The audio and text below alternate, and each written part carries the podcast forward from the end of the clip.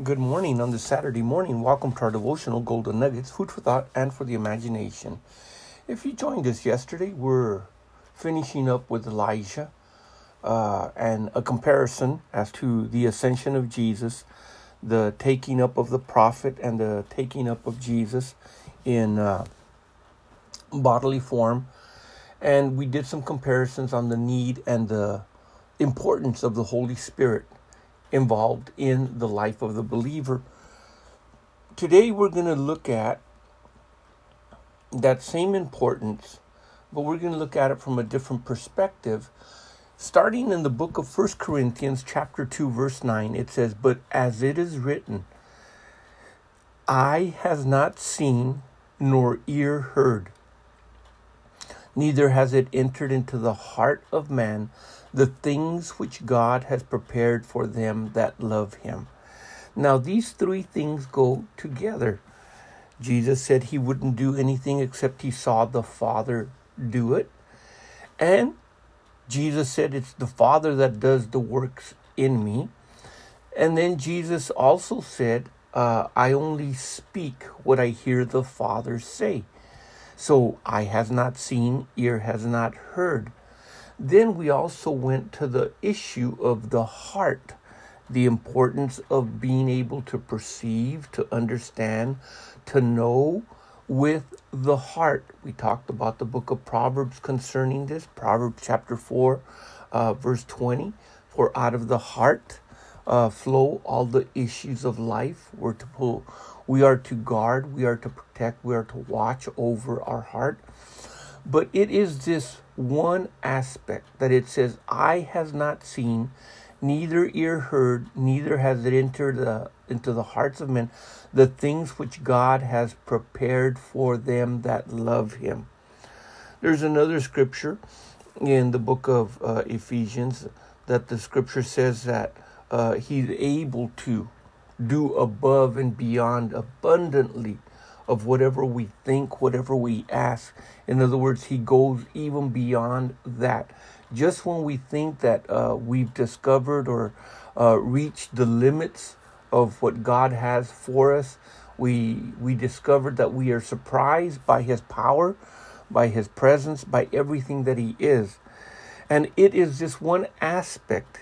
Just when we think that we've reached a level of maturity, just when we think we've reached a level of spirituality, just when we think that we've uh, uh, reached the the final stages and the final step of of of of God revealing or God showing Himself to us, uh, surprise. He says, "It has not entered into the heart of man, ear hasn't heard." And eye has not seen the things that God has prepared for them that love him. Now, you stop and think about all the things that people think about heaven, and I'm talking about believers. Non believers are off course on many of these things, but on believers, you know, we talk about a new Jerusalem, foundations made of, of, of, of, of jewels, of different, different stones, uh, streets that are made of gold. But yet, you know, when we think of that, that is nothing in comparison to of how it really all looks. How, I mean, John in his vision on the book of Revelation, he saw, he saw things and was allowed to write things that could be revealed unto us to uh, be able to get a glimpse. But it is not until we're fully there that we will actually see, we will actually know. When the Bible talks about in the book of uh, First Corinthians in chapter thir- 13, as Paul, as the Apostle Paul concluded his message on, on love, the definition of love and all the things that it is and and that it's not. One of the things that he goes on to mention it says when i was a child this is uh, 1 corinthians 13 11 12 and 13 i un- i spoke as a child. I understood as a child. I thought as a child, but when I became a man, I put away childish, childish things. In other words, there was a knowing, there was an understanding, there was a thinking that was different. And we've also have learned from the book of Isaiah 55 that God's thoughts are not our thoughts, our ways are not his ways. His ways are higher, his thoughts are higher.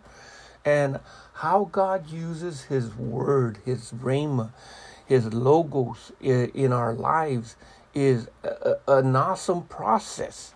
Uh, which we can never seem to fathom. It seems that God's word is just layered upon layer upon layer upon layer upon layer of revelation. It, it seems that we can never exhaust what He has to say or to bring into our lives. Now, the apostle goes on to say in 1 Corinthians 13 uh, 12, For now we see through a glass, darkly, but then face to face. Now I know in part, but then shall I know even as I am known. Here he makes an awesome statement about how and what we're going to know about God is no longer going to be looking through that glass, no longer looking through that, uh, uh, and it uses the word darkly, a glass darkly, uh, sim- simply meaning uh, something that is obscure. We don't see it in its perfectness. But it says, but then we're going to see him and know him face to face. We're actually going to get to see the glory that is on the face of Jesus that shines upon his face. We are going to get to be known as as he knows us uh, according to the book of first John. the scripture goes on to mention about our lives, how we are. It says, Behold what manner of love the Father. This is First John 3 1. Behold, what manner of love the Father has bestowed upon us, that we should be called the sons of God. Therefore, the world knoweth us not because it knew him not. Beloved, this First John 3 2. Now are we the sons of God. It does not yet appear what we shall be. But we know that when he shall appear, we shall be like him, for we shall see him as he is. Now, that is absolutely beautiful. Many times, with many tears, as I'm meditating, I, I, I think about the Lord and I, I think about seeing him. How awesome, how powerful, how majestic, how wonderful, having triumphed over sin, having triumphed over death, having triumphed over hell. I mean, if there ever was a superhero, he would be the only one. Not any of this mystical stuff that is shown on TV or shown in the movies or theaters or whatever. But he is the true one and just thinking, not being able to truly see him as he is, just thinking about it brings one to tears because of his awesomeness, his greatness. And it says that we're going to get to see him face to face. And we're going to get to see him just exactly as he is. And there is something beautiful about all of this. Uh, in the book of uh, Second Corinthians, in chapter 4, as we read in verse number 4, uh, uh, it says, In whom the God of this world has blinded the mind of them that believe not, lest the light of the gospel of Christ, who is the image of God, should shine upon upon them. There is a light that shines upon the, fi- the face of Jesus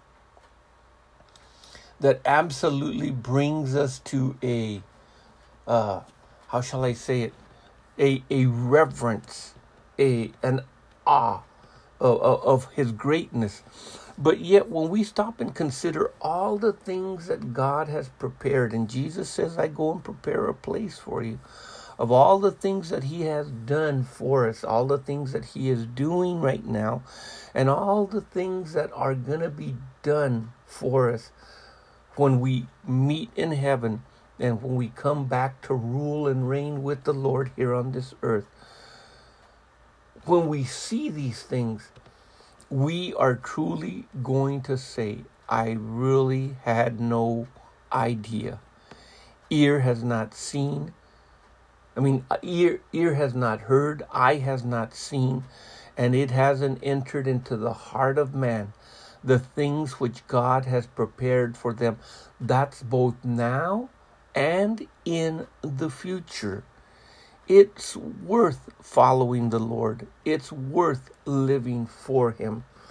Great is the reward of those that have faithfully, completely followed Him wholeheartedly and who have put a listening ear before him on a daily basis and have watched for his return and have watched for his signs and have watched for his coming and have watched for what direction he is leading us the preciousness of the holy spirit in our lives to show us some of these things not all of them but it does but it does say in the as we continue in First Corinthians chapter 2 uh, verse 9 and onward. But as it is written, eye has not seen, nor ear heard, neither have it entered into the hearts of man the things which God has prepared for them that love him.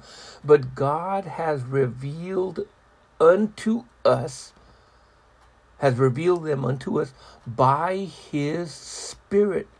For the Spirit of God searches all things, yes, the deep things of God.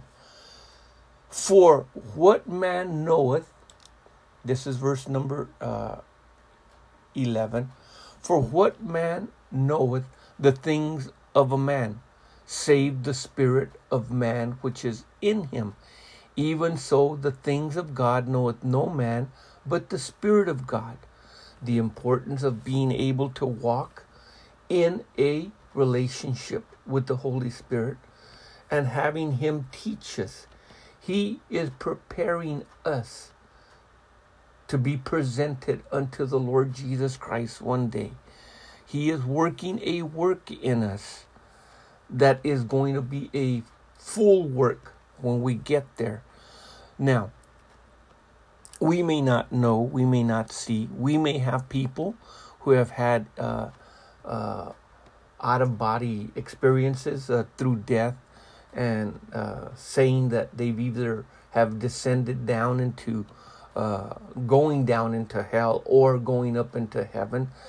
And we can only use the word of God as our guide as to some of these things. But these people that have gone up into heaven have spoken of the light, they have spoken of the glory, they have spoken of loved ones that they have seen and that are waiting on the other side, and so many other things that we can't even begin. And just when we think that we've covered most of them, we have not even began began began to scratch the surface of what God has for us.